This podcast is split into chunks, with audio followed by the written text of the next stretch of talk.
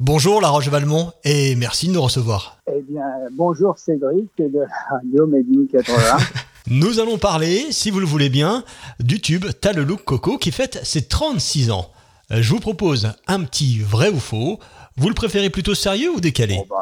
Sérieux ? Non. Comme tu veux, c'est toi qui décides. Je vous sens plutôt joueur, on va faire la version décalée. Est-il vrai que vous allez sortir prochainement en duo avec la compagnie créole T'as le look masqué, ohé, ohé ? Ah bah écoute, c'est déjà fait. C'est vrai ? Ouais.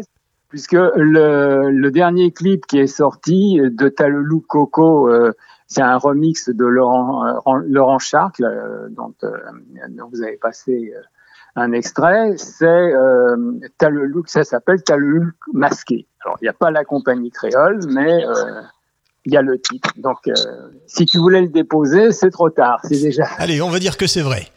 Deuxième question, au Vietnam depuis 30 ans, T'as le look Coco est une chanson traditionnelle pour fêter l'arrivée du printemps, un peu comme notre petit Papa Noël chaque fin d'année en France. C'est complètement vrai, mais c'est complètement fou. C'est pas ni vrai ni faux, et c'est fou, surtout complètement. Et le pire, c'est que moi, je m'en suis aperçu simplement il y a 3-4 mois. Parce que je savais même pas, et évidemment, ils n'avaient pas déclaré...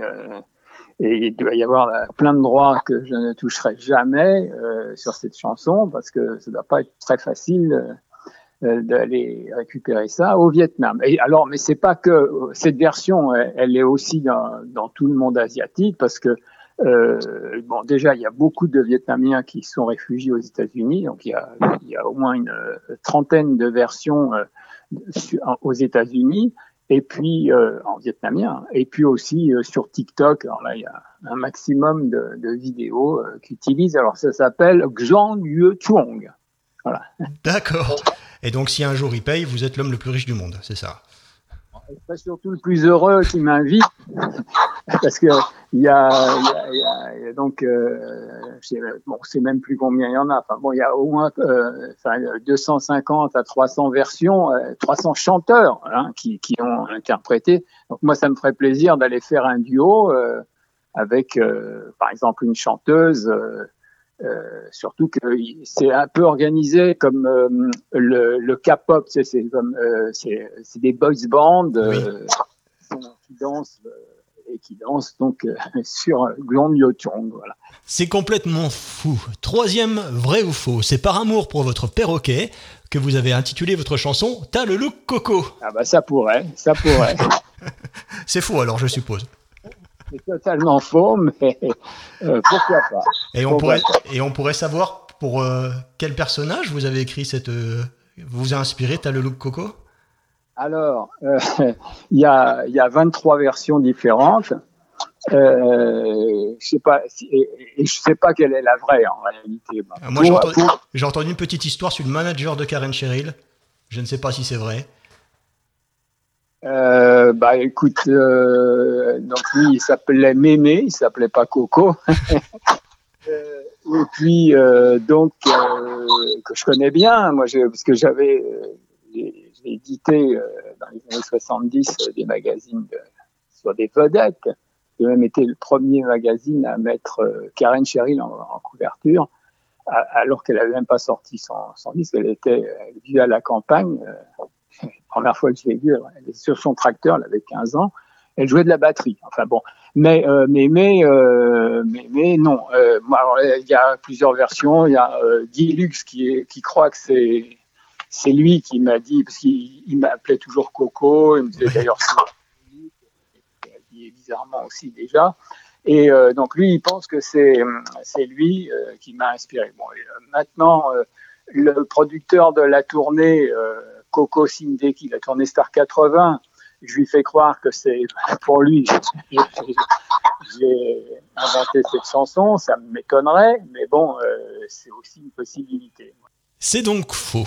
Un célèbre constructeur automobile a fait une pub T'as le look Peugeot pour vendre sa gamme de scooters. Vrai ou faux ? Ah, ça, c'est complètement vrai. C'est fou aussi, ça. Hein.